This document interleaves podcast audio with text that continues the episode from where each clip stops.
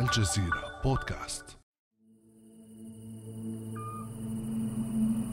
إنه يوم الأربعاء الرابع والعشرون من مايو 2017 الساعة الآن تشير إلى الثاني عشر بعد منتصف الليل. مبنى وكالة الأماء القطرية وتحديدا تلك الغرفة الهادئة المليئة بالشاشات. لكن يبدو أن الهدوء لن يطول طويلا.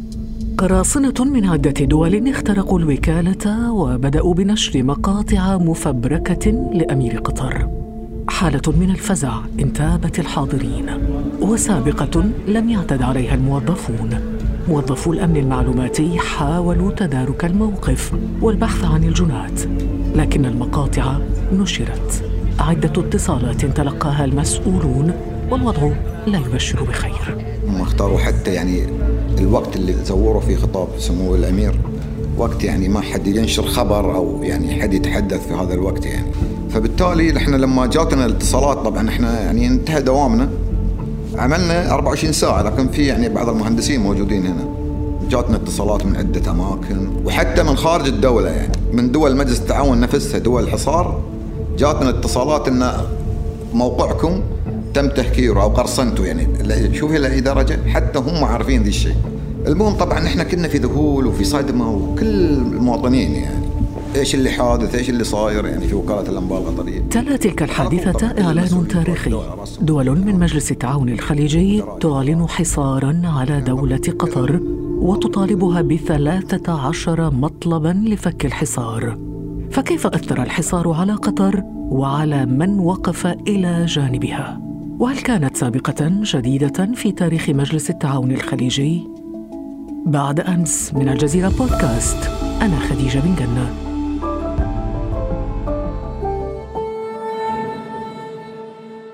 معنا هنا في الاستوديو دكتور ماجد الأنصاري دكتور علم الاجتماع السياسي في جامعة قطر. أهلا وسهلا بك دكتور ماجد. أهلا وسهلا أستاذتي. دكتور ماجد الأنصاري دعنا نحكي قصة الحصار من بدايته تاريخيا. كيف بدأ هذا الحصار؟ طبعا هذا الحصار هو بلا شك ليس الأول الذي تواجهه قطر بهذا المعنى، كان هناك حصار في بدايات القرن الماضي فرض على قطر بنفس الشكل حتى منع الماء العذب عن قطر، ولكن لا شك أن في التاريخ الحديث وبعد تأسيس الدول القومية في هذه المنطقة فهذه للمرة الأولى التي يصل فيها الخلاف بين دول خليجية إلى مستوى قطيعة من هذا النوع التي ترتقي إلى درجة حصار. كان من أبو ظبي والبحرين في عشرينيات القرن الماضي وحول خلافات مرتبطه أيضا بترتيبات بيت الحكم في البحرين ودعم قطر لطرف على حساب طرف آخر مدعوم بريطانيا. ولا شك أن هذه الأمور تحدث بين الدول خاصة في إطار الدول التقليدية أو المجتمعات التقليدية التي كانت تحكم المنطقة في ذلك الزمان، ولكن ما حدث هذه المرة في تقديري هو استثنائي من حيث طبيعته وإجراءاته وطريقة التعامل معه ومطالبه. كل ذلك حقيقة استثنائي. لم نره سابقا في المنطقة، لم نره سابقا في العالم أن يكون هناك حصار بهذا الشكل دون وجود مطالب واضحة، نذكر جميعا أن المطالب جاءت بعد الحصار بأسابيع عدة وأن لحظات الحصار الأولى لم يكن واضحا فيها. لا المطالب ولا الدوافع بل حتى الفعل الذي استخدم لتوظيف الحصار كما قال تقريركم قبل قليل أو المتحدث قبل قليل بأنه اعتمد أساسا على اختراق حتى الدول التي شاركت في هذا الاختراق يعني هي التي في النهاية اتخذت قرار الحصار بناء عليه. هل تعتقد دكتور ماجد الأنصاري أنه فعلا كان هناك نوايا لغزو عسكري لقطر من وراء هذا الحصار كما صرح أمير الكويت؟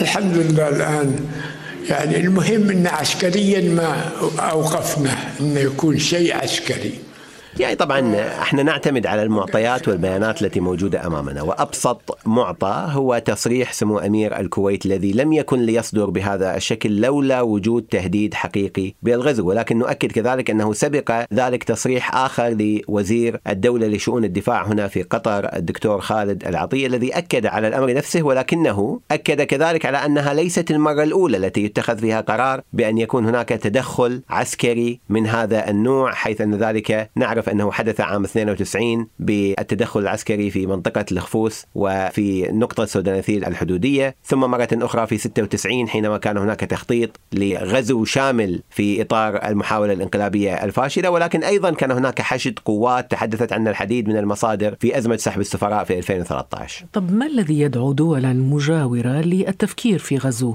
يعني أنا أعتقد إذا تحدثنا عن دوافع الحصار فنحن لا نتحدث عن بعد واحد أدى إلى آه، هذه النتيجة. أظن لابد أن نبدأ هنا منذ اللحظة التاريخية التي تشكلت فيها قطر سياسيا في مواجهة بقية الدول في المنطقة. كل دولة اليوم منخرطة في الحصار لديها تاريخ معين مع قطر يمتد إلى بدايات القرن الماضي ويتسبب في نوع من الغيرة السياسية والموقف السياسي الذي يؤدي إلى ما وصلنا إليه اليوم. سنتحدث دكتور ماجد عن الأسباب السياسية والجيوسياسية. نكمل هذا الحديث بعد أن نستمع إلى مقطع لوزير خارجية قطر. هناك أسباب وراء هذه الأزمة أسباب حقيقية. لكانت طرحت على طاولات مجلس التعاون. وكما ذكرت في بداية التصعيد الإعلامي الذي حدث كنا متواجدين في الاجتماع الوزاري آه، لدول مجلس التعاون. لم يذكر أي شيء يخص أي توتر في العلاقات الخليجية. لم يكن الخامس من حزيران عام 2017 يوما عاديا. استيقظ الخليجيون على بيانات قطيعة دبلوماسية. صرحت بها السعودية والإمارات والبحرين ومصر معلنة قطع العلاقات مع الجار قطر وإغلاق الحدود والمجالين الجوي والبري. حادثة لم يعتد عليها مجلس التعاون الخليجي لتسبب بعدها توترا استمر ألف يوم حتى هذه اللحظة. السعودية انطلاقا من ممارسة حقوقها السيادية التي كفلها القانون الدولي وحماية لأمنها الوطني من مخاطر الإرهاب والتطرف فإنها قررت قطع العلاقات الدبلوماسية والقنصلية مع دولة قطر كما قررت إغلاق كافة المنافذ البرية والبحرية والجوية. هل نستطيع دكتور ماجد الأنصاري القول أنه الجغرافيا السياسية هي صاحبة الكلمة الأولى في الحصار؟ أنه نتحدث عن مساحة بلد صغير مساحة قطر تعد أصغر بكثير من باقي الدول من السعودية والإمارات وقد يظن البعض ربما أنه من السهل ضم قطر. طبعا هذا إضافة إلى الموارد إلى النفط إلى الغاز والموارد الطبيعية لقطر. ما رأيك؟ طبعا يعني كما يقول صاحب كتاب انتقام الجغرافيا عندما نتحدث عن الموقع الجيوسياسي للدولة فنحن نتحدث عن الحالة الوحيدة في الإطار السياسي التي لا يمكن للدولة التعامل معها مهما كانت الظروف ومهما كانت الإمكانيات. وبالتالي لا يمكن لقطر أن تقطع ذلك الجزء المتصل بجيرانها وتنتقل للعيش بجوار أستراليا مثلا.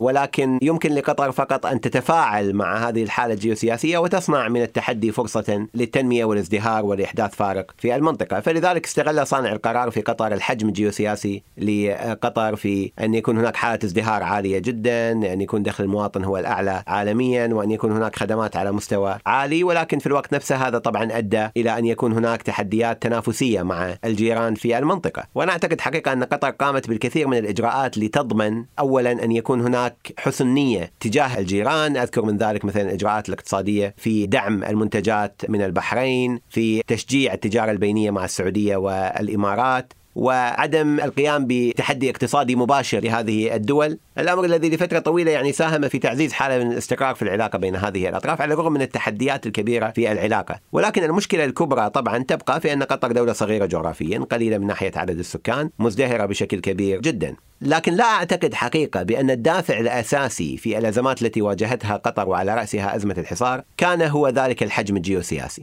هناك دول أخرى أصغر في المنطقة أو على الأقل بنفس حجم قطر لم تتعرض لهذا المصير، لذلك أنا أعتقد هناك قرار سياسي يستند على تفسيرات سطحية لمعايير القوة والإمكانات هو الذي كان الدافع الأساسي. دكتور لو قسمنا أو حاولنا أن نصنف دول الحصار إلى حمائم وصقور، من الدول التي تبدو أكثر تشددا وتصلبا في موضوع الحصار؟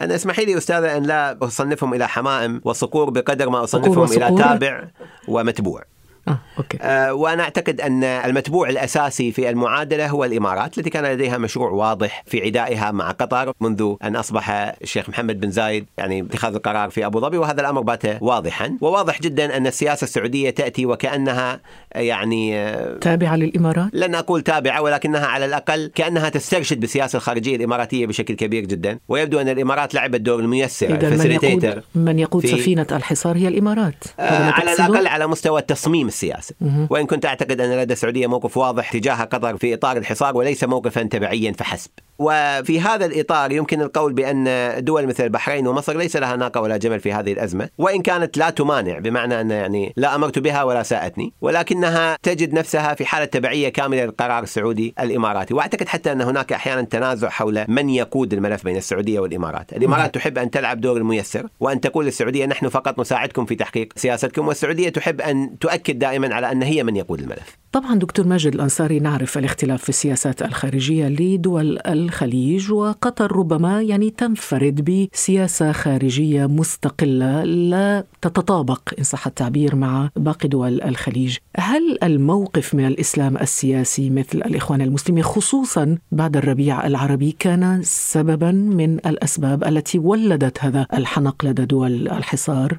في تقديري سيدتي أننا عندما نتحدث عن العلاقة مع الإسلام السياسي لابد أن نكون حذرين جدا في توصيف علاقة دول الحصار مع الإسلام السياسي. أنا أعتقد أن هذه الدول مشكلتها لم تكن أبدا مع الإسلام السياسي من حيث كونه إسلاما سياسيا. لا ننسى أن هذه الدول في فترات تاريخية معينة دعمت الإسلام السياسي ودعمت مكونات الإسلام السياسي بل ودعمت مجموعات جهادية في اليمن وأفغانستان والعراق وإيران وغيرها. فبالتالي يصعب جدا أن يكون الموقف هو موقف شامل من الإسلام السياسي. أنا أظن المشكلة الأساسية هي مع قوى الإصلاح التي تطالب بتغيير ديمقراطي في المنطقة العربية. وتحملت تبعا لذلك يعني كل حملات الشيطنة التي طالتها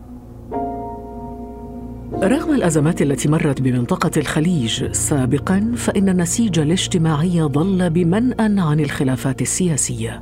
أما اليوم فثلاث دول خليجية جارة تتشارك مع قطر بنسيج اجتماعي متماسك تتسبب بتشتيت شمل الأسر وتمزيق الروابط الاجتماعية. أنا اللي قاطع قلبي إن أخوي بيتزوج شهر 12 وأنا ما قادرة أوصل له. أيوه. يعني بس إي الحين بيتزوج خلاص بيتزوج بشهر 12 واتصل في الموت وقال لها حتى لما مرضت بنت خالتك آه، فاطمة في المستشفى دخلت بالحياة والموت. إحنا كنا نتقطع نتصل لهم ونكلمهم وكذا لكن وين نقدر نوصل؟ ما تقدرين توصلين. بس ليش يعني؟ يعني يخافون إنه يتكلمون ويانا مثلا؟ أنت تعرفين هو هذا التعاطف انت ممنوع ممنوعة منه ما بالك بإنك أنت ترفعون تتكلمين يعني شوف إيش قد صار الموضوع مؤلم ومحزن إنك أنت حتى إخوانك اللي من لحمك ودمك ما تقدر توصلين لها دكتور مجد الأنصاري واضح أنه الأسر الخليجية ما زالت إلى هذه اللحظة بعد ألف يوم من الحصار ما زالت تعاني من آثار الحصار اجتماعيا عليها.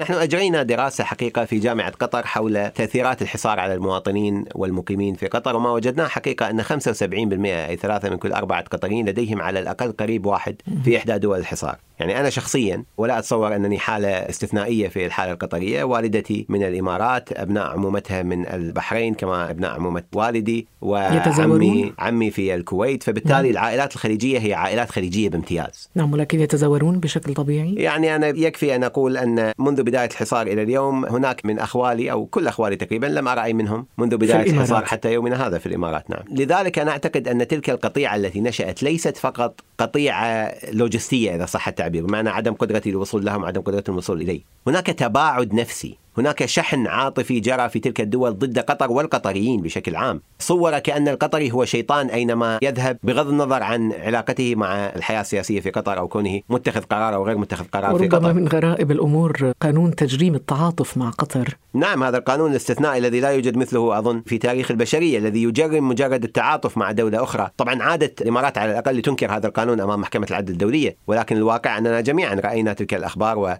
والبيانات الصادرة من المسؤولين في تلك الدول طيب ماذا فعلت قطر لاحتواء الأزمة اجتماعيا بالنسبة لتشتت الأسر؟ طبعا هناك القليل ما يمكن أن تفعله قطر في هذا الإطار، لكن بلا شك أن قطر اولا لم تمنع المواطنين الخليجيين من زيارتها حتى اليوم بإمكان المواطن السعودي والإماراتي دخول قطر بالبطاقة الشخصية تفعيلا للاتفاقيات الثنائية التي كانت مفعلة قبل الحصار.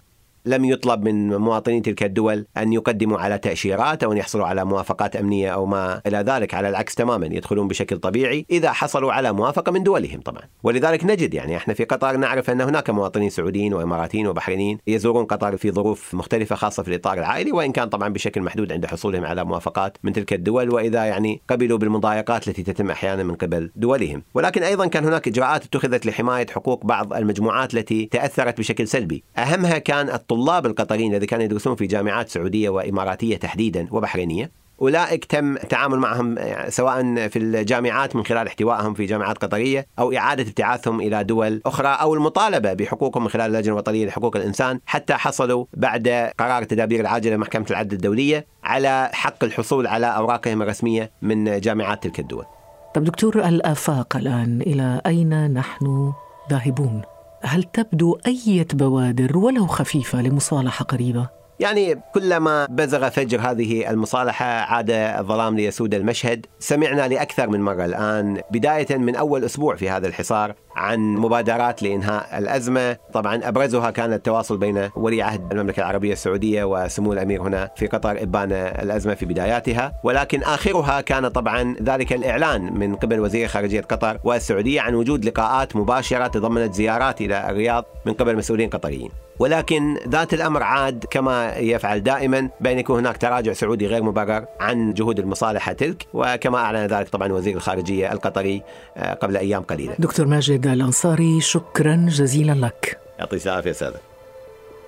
كان هذا بعد أمس.